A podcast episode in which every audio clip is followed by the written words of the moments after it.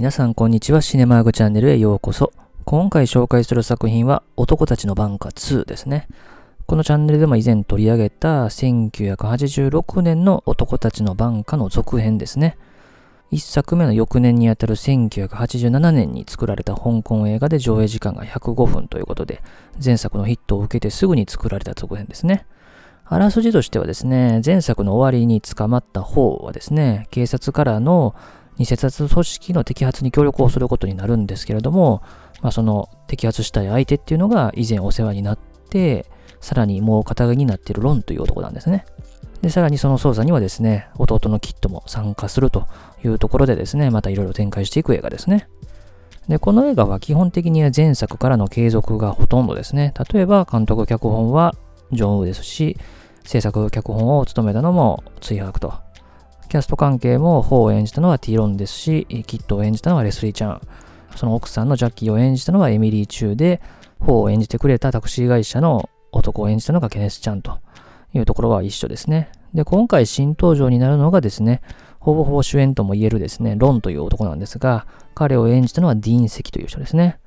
この人はですね、ジャッキー・チェーンの初期作品にいくつか出てますよね。特に水拳の師範代とかですね、あのあたりの印象が強いかなというですね、結構コメディ演技がメインの人ですけどもね、この映画ではかなりシリアスな演技されてますよね。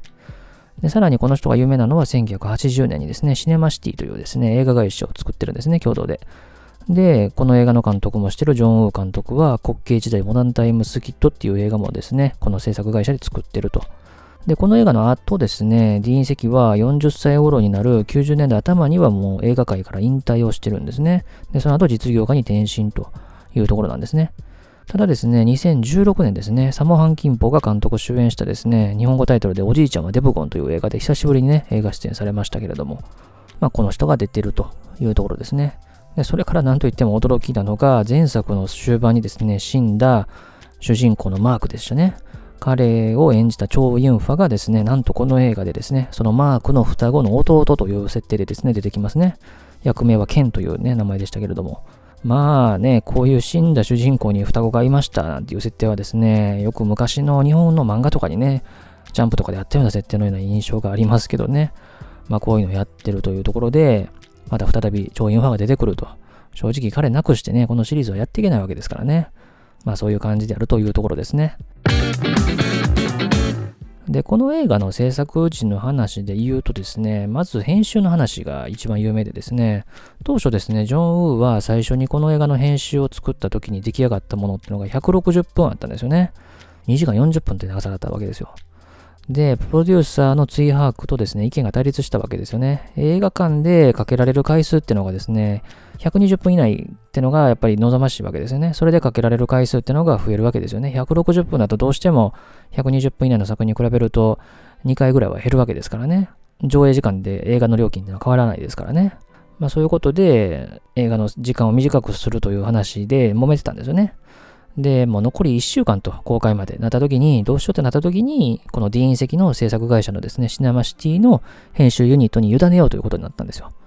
で、それで出来上がったのが、この映画で使われている105分のバージョンなんですね。で、このバージョンをジョン・ウ監督は見て、もううなだれてしまったわけですね。もう全く別物になってたと。もうがっかりしてしまって、もうこの映画の権利を発揮するぐらいまでになったと、まあ、いうふうに言われてるわけですね。で、これはですね、ディレクターズカット版みたいな形では出てないので、もうジョン・ウーが最初に編集したバージョンの160分のものっていうのは見ることはできないんですよね。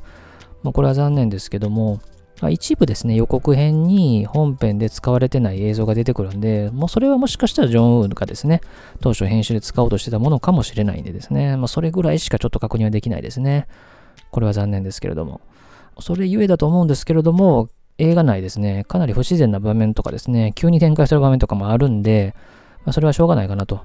まあ、1時間近くカットしてるんでですね、まあ、当然そうなりざるを得ないかなという感じはしますけどね。それからですね、この映画の終盤のアクションシーンっていうのは、とにかく、まあ、銃撃戦なりですね、爆破なりがたくさんあるわけですけれども、超ユンファがですね、手榴弾をですね、建物に投げ入れて、建物に背を向けて爆発が起こるって場面があるんですけども、まあ、その時にですね、想定していたよりもですね、爆風が強くてですね、超ユンファが吹っ飛ばされるって場面がありますけれども、あれは超ユンファの驚きというかですね、は本物だったんですね。演技ではないという、マジでびっくりしてるというところなんですね。あと、有名な話で言うと、この映画のファンを公言してるのがですね、クエンティン・タランティーノ監督ですね。で、彼はですね、まあ、このシリーズでもこの作品が一番好きだというふうにも言ってますし、あとはですね、彼が脚本を担当したですね、1993年のトゥルーロマンスって映画、監督はね、トニー・スコットでクリスチャン・スレータが主演をした映画ですけれども、まあ、その映画の中にですね、この男たちのバンカ2をですね、見ているシーンっていうのがあると、まあ、いうぐらい好きという映画ということですね。で、この映画で、まあ本当に最初にまず感じるのはですね、なんといっても超ユンファが再登場するというところですよね。まあこの辺をどう捉えるかも結構ね、意見分かれるところだと思うんですけれども、まあ一つはですね、先ほど申し上げたように、この映画のシリーズでやるなら、超ユンファがいなければダメだというところでこうなったとは思いますけどね。もうやるとしたら、再登場を別キャラでさせるか、一作目の前の話を描くかしかないんですよね。で、このようにですね、別の役で同じキャストがまた出てくるっていうのは、ジョン・ウー監督が愛するですね、深作金次監督の仁義なき戦いシリーズをですね、思わせるわけですよね。このチャンネルでも仁義なき戦いシリーズは取り上げましたけれども、あのシリーズではですね、死んでしまった役を演じた俳優が次の作品で全く別の役で出てくるみたいなことがですね、まあ、当たり前のようにめちゃくちゃあったわけですよね。まあ、このあたりもちょっとやっぱ思い出すわけですよね。で、さらに日本映画の話で考えてみるとですね、特に東映のですね、人気映画っぽさがですね、存分にあるわけですよね。なんて言っても日本刀が出てくるわけですし、まあ、それにですね、まあ、その日本刀を握るティロンがですね、演じる方はですね、この世界から一度は足を洗おうとした人間ですよね。まあ、ディーン・セキ演じるロンもそうですけれども、彼らは一度その世界に入って、そこで活躍をして、足を洗おうとするんですけれども、邪魔が入って、なかなかその足抜け出せないというような感じになってますけれども、これはやっぱ人気映画でよくやるやつですよね。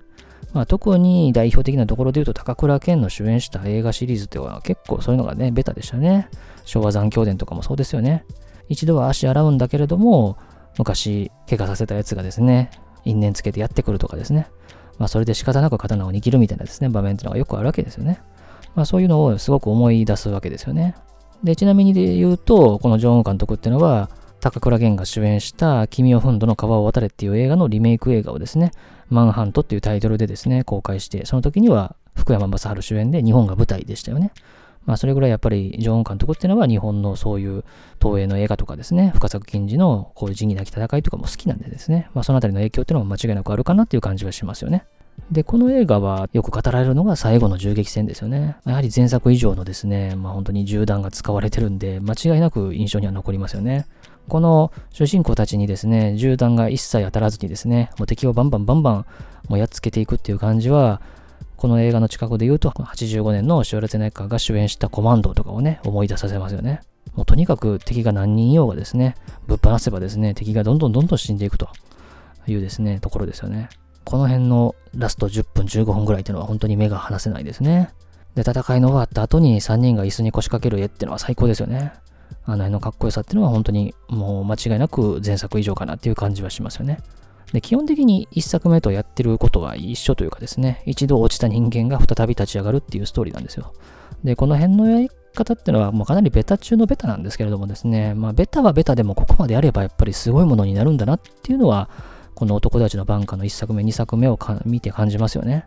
まあ、やりすぎ感で言うと、1作目よりかはこの作品の方があるかなとは思いますけども、まあ、それゆえですね、好みは1作目より2作目の方が分かれるかなっていう気はしますし、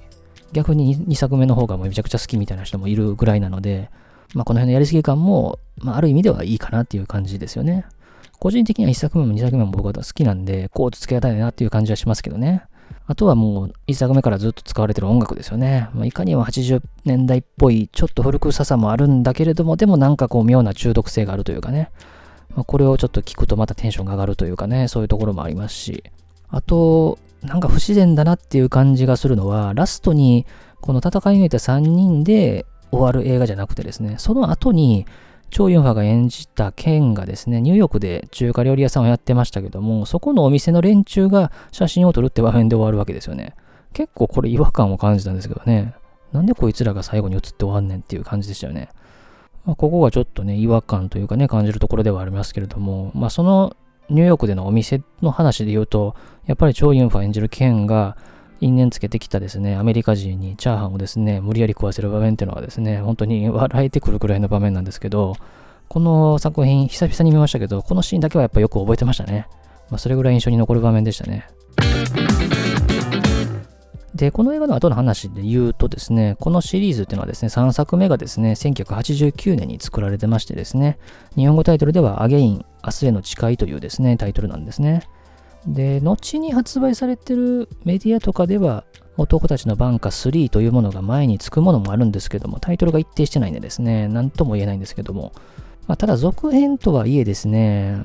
編集の件でですね、プロデューサーの追白と揉めたからか知らないですけれども、この3作目にはですね、ジョン・ウーは一切関係してなくて、監督はこの作品、それから前作でプロデューサーをやった追白になってますね。で、さらに、ストーリーもですね、1作目の前の話を描いてるんで、チョウ・ユンファ演じるマークが再びまた出てくると。1作目で演じた役ですね。で、ティーロンとかですね、レスリー・ジャンとかも出てこないということなんで、あんまりシリーズ感はないですね。で、その3作目にはですね、日本人キャストで時藤三郎が出てますよね。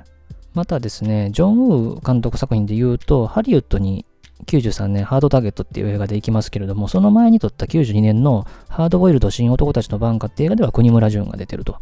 いうところですね。まあ、こういうキャスティングとかもですね、やっぱり日本人使うってところにやっぱり日本へのこう敬愛というかね、そういうのがあるんだなというふうには思いますけれども。まあ、アゲイン、明日の誓いは、まあ本当にこの1作目、2作目と全く別物として見た方がいいかなっていう気はしますね。まあ、この後もですね、狼男たちの番下最終章とかですね、ジョン監督の香港時代の作品は見逃せない作品があるので、またまた見ていただければなと思います。ということで今回は作品紹介として男たちのバンカ2というですね、1986年に始まった1作目の続編にあたる映画を取り上げました。まあ、1作目で鮮烈な香港ノワールとしてですね、見せつけた作風がですね、より進化してる部分っていうのは間違いなくあるんで、この1作目、2作目っていうのはやっぱセットで見ておきたい作品ではあるかなと思いますね。ということで、当チャンネルではこのように様々な作品の紹介もしてますので、またいろいろ見ていただければなと思います。最後までお付き合いありがとうございました。